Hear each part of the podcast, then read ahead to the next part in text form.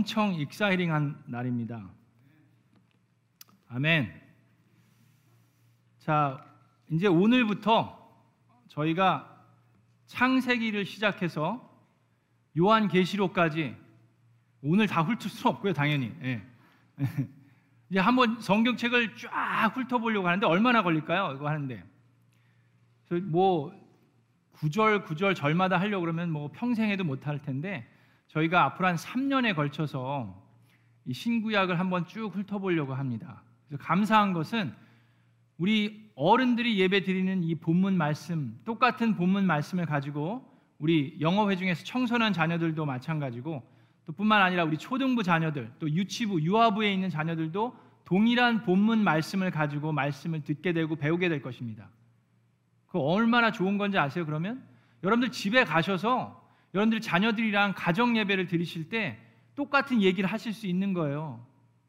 아빠가 애한테 어 메리 오늘 너 뭐 배웠는지 아빠가 한번 맞춰볼까? 너 혹시 창세기에 대해서 배웠지? 어 아빠 어떻게 알았어? 그런 걸 하실 수가 있다는 거예요, 여러분. 놀라운 일입니다. 그 우리 미라클랜드 교회에서 할 수 있는 축복이고 특권입니다. 여러분들 자녀들하고 그 동일한 말씀을 하는데 자 오늘 그래서 창세기부터 시작하게 됩니다. 오늘은 1장을 나누는데 창세기 1장 1절입니다. 우리 하나님 말씀 봉독할 텐데 우리 다 같이 일어나셔서 하나님 말씀 봉독하는데 오늘은 창세기 1장 1절 한 절을 봉독합니다. 그래서 이 한 절을 우리가 큰 소리로 함께 봉독하고 세 번 봉독하겠습니다. 우리 다 같이 창세기 1장 1절 네, 시작 태초에 하나님이 천지를 창조하셨다. 잠깐만요, 잠깐만. 두 번째 우리 그 묵상할 때는 읽을 때는 좀 천천히 네, 하겠습니다. 제가 읽는 거를 지금 따라서 해주세요. 시작. 태초에 하나님이 천지를 창조하셨다. 자 마지막으로 한 번 더 하겠습니다. 태초에 하나님이 천지를 창조하셨다. 아멘. 이것이 하나님의 말씀입니다. 하나님께 감사합니다. 자, 우리 앉으시기 전에 주변 분들과 인사하겠습니다. 잘 오셨습니다. 환영합니다. 반갑습니다. 하늘 복 많이 받으세요. 하나님의 미라클이 됩시다.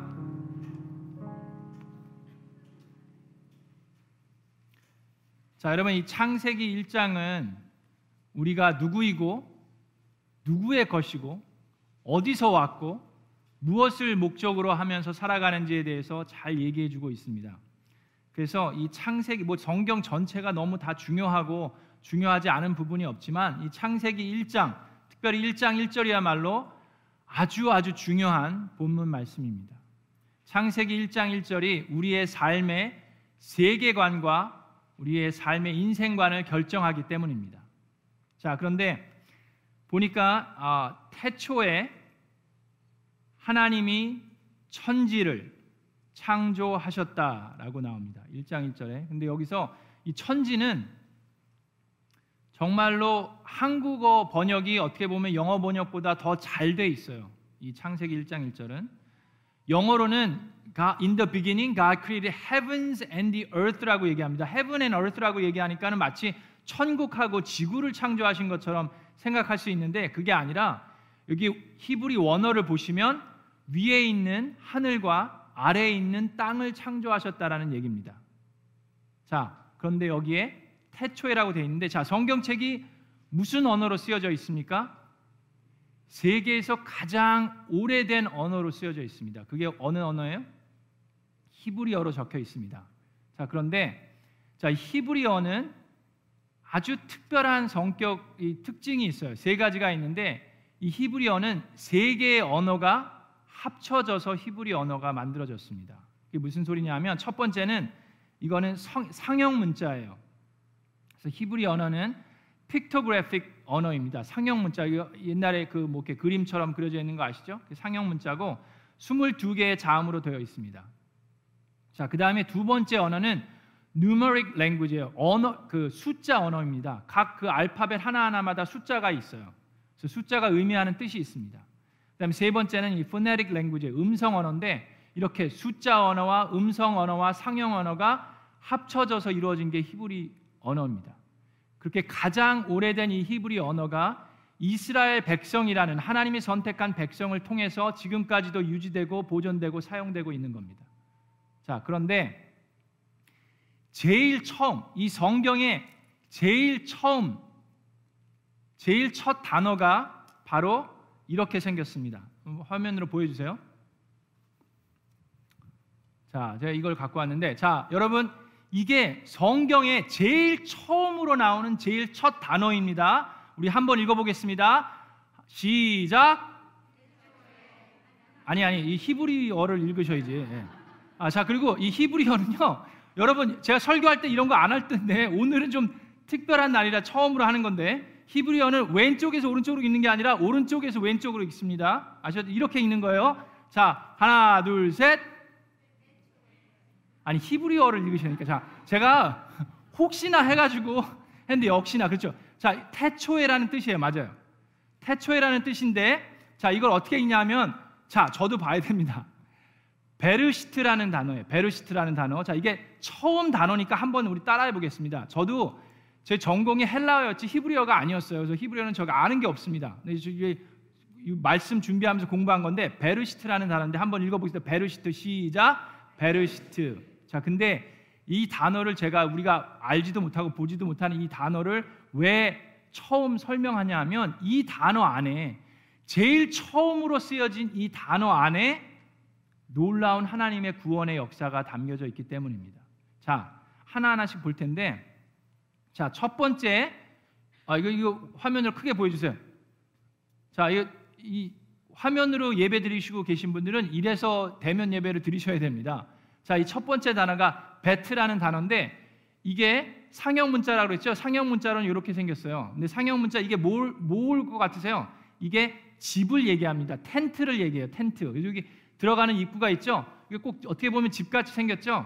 자, 그래서 이 베트라는 거 단어인데, 자, 그거 하나만 가지고도 자, 이 집, 텐트가 있는데 그 한그 그 글자 하나에 또 뜻이 있습니다. 그 뜻은 뭐냐면 in or inside라는 뜻을 갖고 있어요. 그래서 in the beginning이잖아요. 그래서 in이라는 뜻을 갖고 있는데 자, 저 텐트에 저 집 안에 그러면 그 inside에 누가 있느냐라는 질문을 할 수 있겠죠.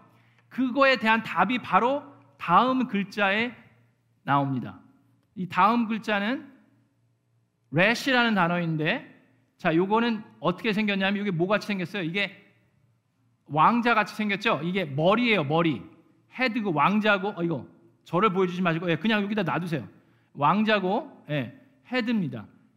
그 래시라는 단어인데 이 단어는 왕자 헤드인데 그것도 재밌는 게 뭔지 아세요? 요거 두 개가 합쳐지면은 요거 두 개가 합쳐지면 또 새로운 단어가 생깁니다. 그게 무슨 단어냐면 아들이라는 단어예요. 여러분 적으실 필요 없어요. 적으셔도 다 잊어버릴 거기 때문에 적으실 필요 없고 그냥 듣고 이게 그냥 대단하다는 것만 아시면 돼요.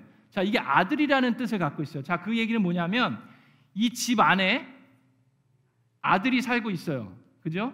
자, 근데 그 아들이 누구의 아들입니까? 그 그거에 대한 답은 세 번째에 나옵니다. 알로페라는 단어인데 이 단어는 이게 뭐같이 생겼어요? 이게 황소입니다. 소 뿔이 이렇게 나 있는 이거 있죠? 그러니까 가장 강한 리더를 얘기해요. 그리고 숫자로는 이거는 넘버 원이에요. 가장 강한 리더가 누굽니까? 아버지 하나님입니다. 그래서 이거는 하나님을 뜻해요. 자, 하나님을 뜻하는데 자, 다시요. 집 안에 누가 있어요? 아들이 있는데 아들이 집 안에 사는데 누구 아들이에요? 하나님의 아들입니다. 아셨죠? 이게 되게 재밌어요. 그죠? 상형 문자고 이렇게 돼서 숫자로 되어 있어 하나님의 아들이 사는데 자, 또 한 가지 재밌는 거는 뭐냐면 요 세 개가 합치면은 또 다른 단어가 생깁니다. 그 단어는 무슨 단어냐면 바로 창조, 창조주라는 단어예요. 자, 여기 보시면 여기 잘안 보이시겠지만 이게 베르시트 in the 여기 엘로힘 바르 그러니까 하나님이 어, 태초에 창조하셨다라는 말인데 요 글자가 바로 요거예요. 창조했다라는 거. 다시 얘기하면 집안에 누가 있어요? 아들이 있는데 그 아들이 누구의 아들이에요? 하나님의 아들인데 하나님은 누구예요? 창조주라는 얘기입니다. 자, 그런데 그 다음 단어 요거는 시트라는 단어예요. 자, 그 다음 단어는 뭐냐 하면은 저게 뭐 같이 생겼습니까? 요게 이빨이에요, 이빨. 이빨이라는 그 모양인데 그거는 crush 되는 거예요. 이렇게 부수는 거죠. 부러지는 거예요. 자, 그런데 이 crush는 이 300, 300을 의미합니다. 그 300은 뭐를 의미하냐면 하나님의 무궁무진함과 인간의 빈약함을 얘기해요. 의미해요.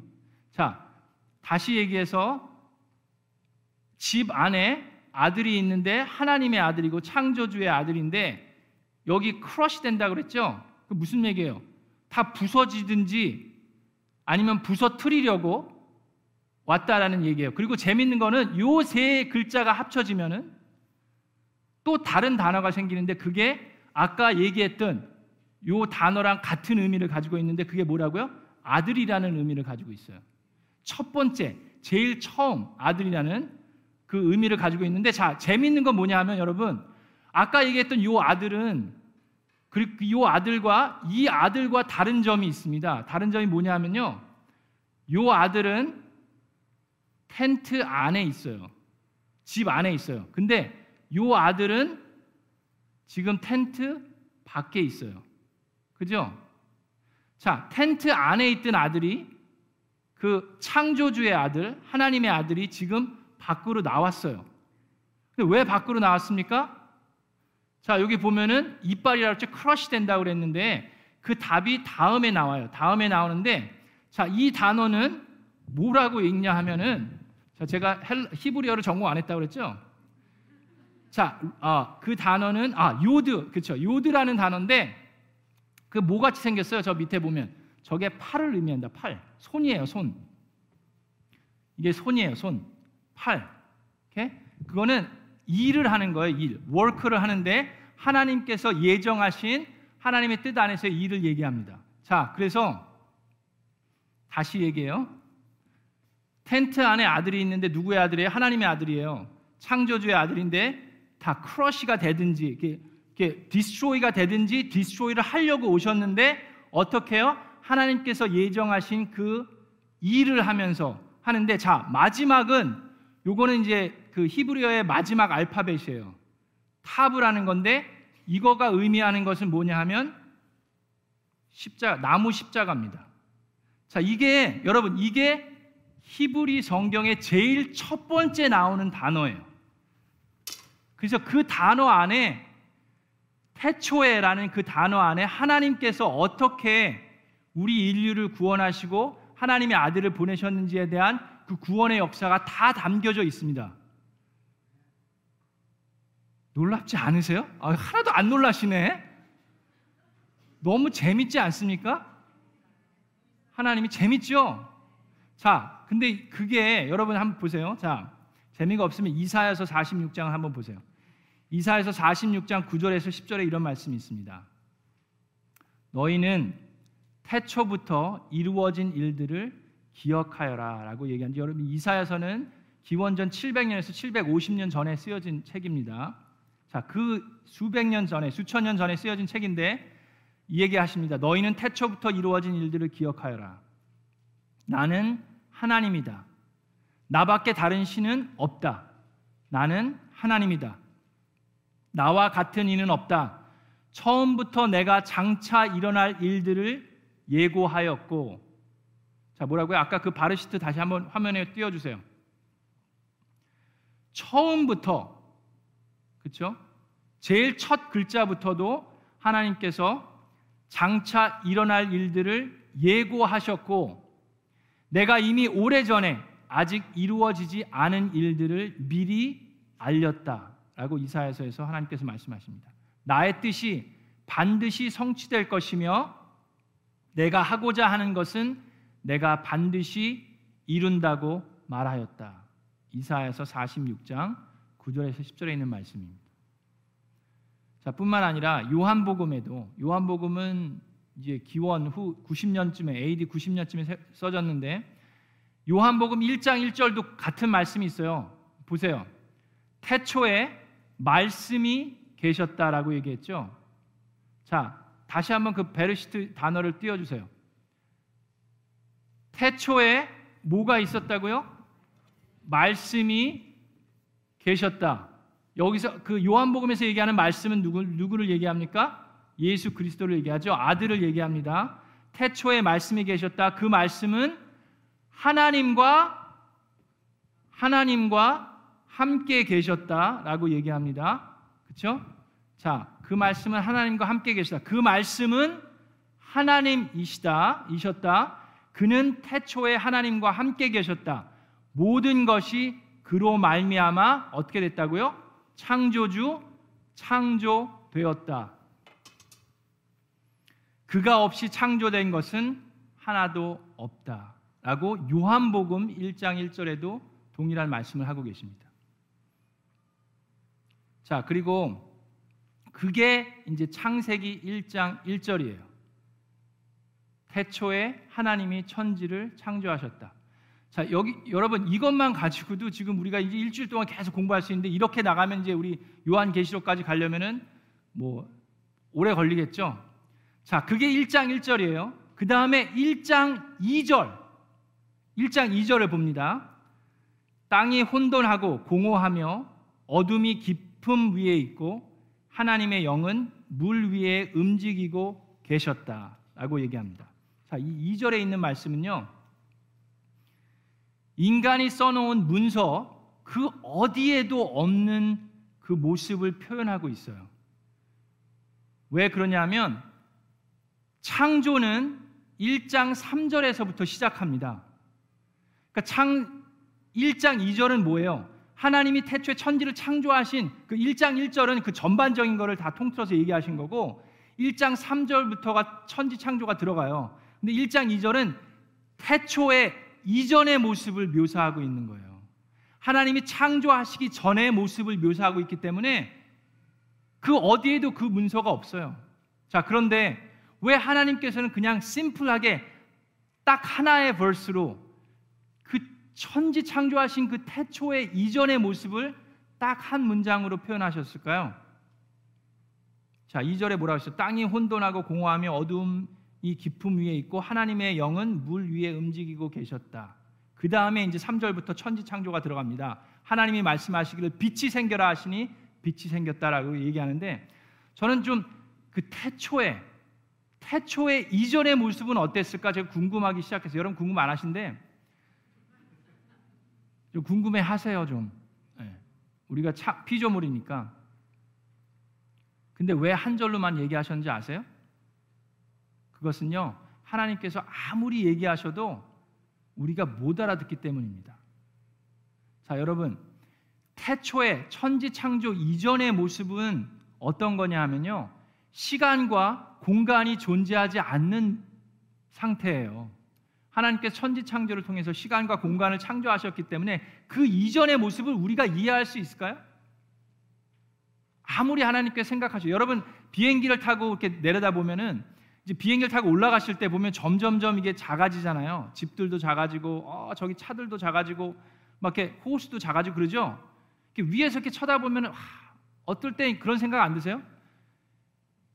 뭐 그렇게 조그만 우리 그 별것도 아닌데 그거 갖고 그냥 티격태격대고 싸우고 뭐 어떻게 막 그러질 않나 그런 생각 안 드세요? 여러분 제가 어렸을 때 개미들 노는 걸 보면 개미들이 정말 열심히 요만한 과자 부스러기 그거 가져가려고 낑낑대면서 막 서로 막 달라붙어 갖고 갖고 가려고 그러는데 근데 제가 어렸을 때는 좀 호기심도 많고 그래가지고 거기다가 그냥 물을 갖다 부었네.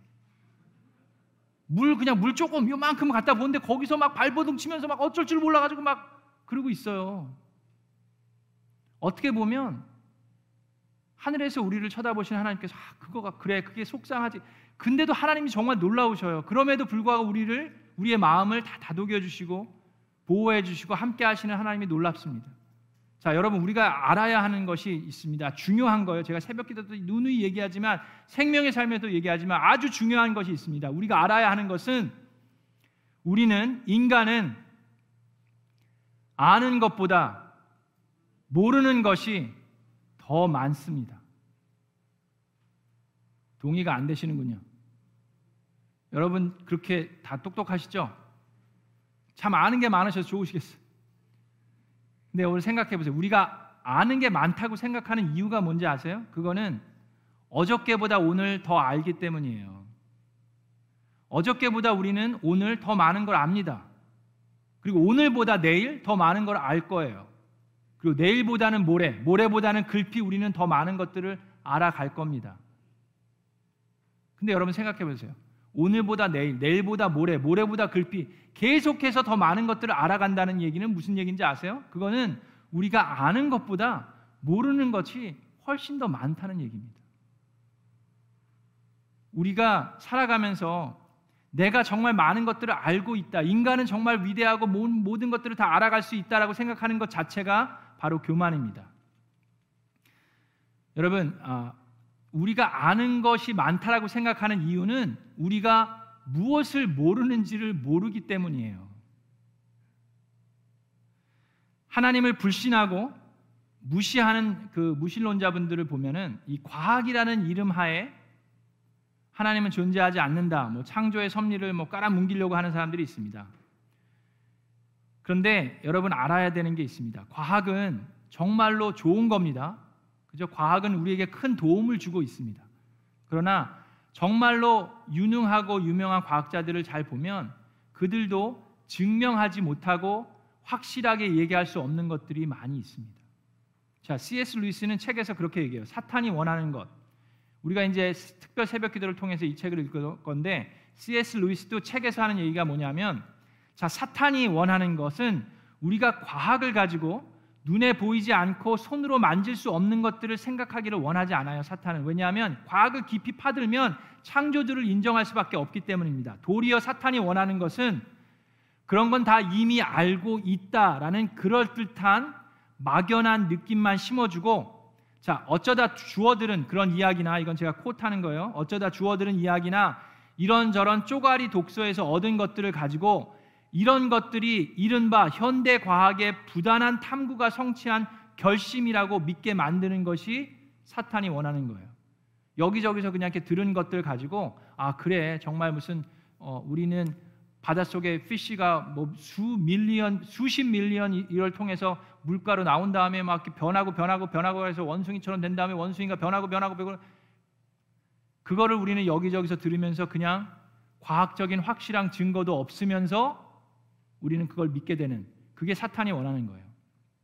여러분 인간이 이 셀 우리 알죠 셀 셀을 발견한 것이 350여 년 전입니다.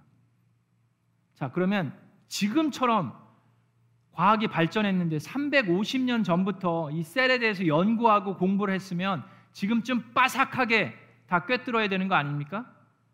그런데 지금도 셀을 연구하고 있는 과학자들이 이거는 제가 하는 얘기가 아니라 과학자들이 하는 얘기예요.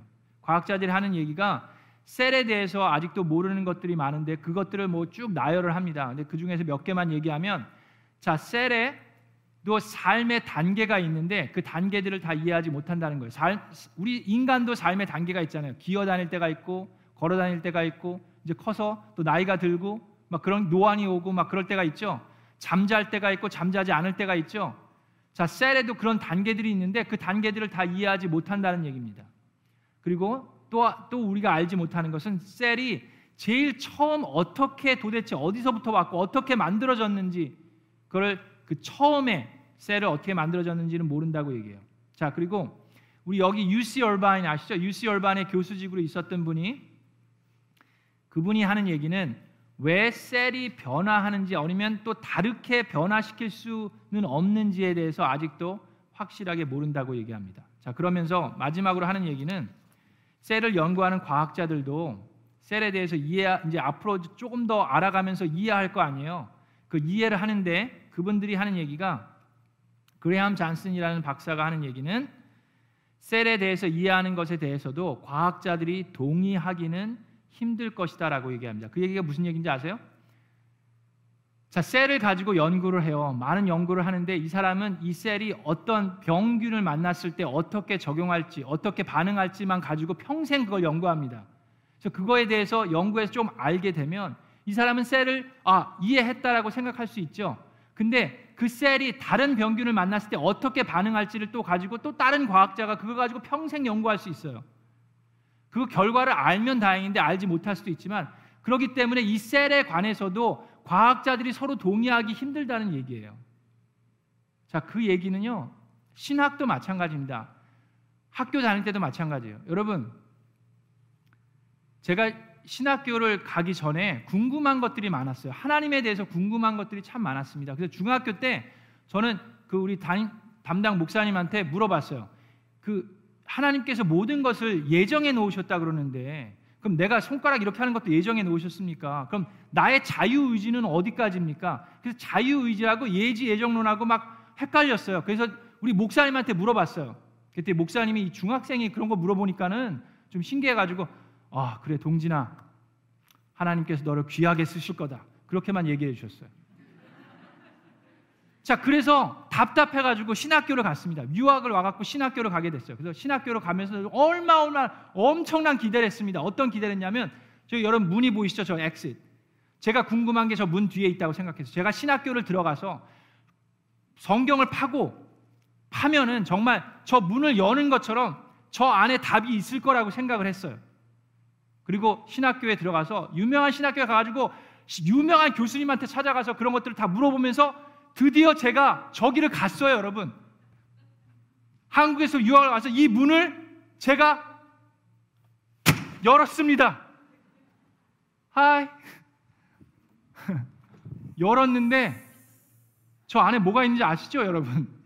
이 문이라서 여러분들이 아는데 문을 열었더니요. 글쎄 여러분 그 안에 답이 있는 줄 알았는데 답이 아니라 문이 세 개가 더 있네.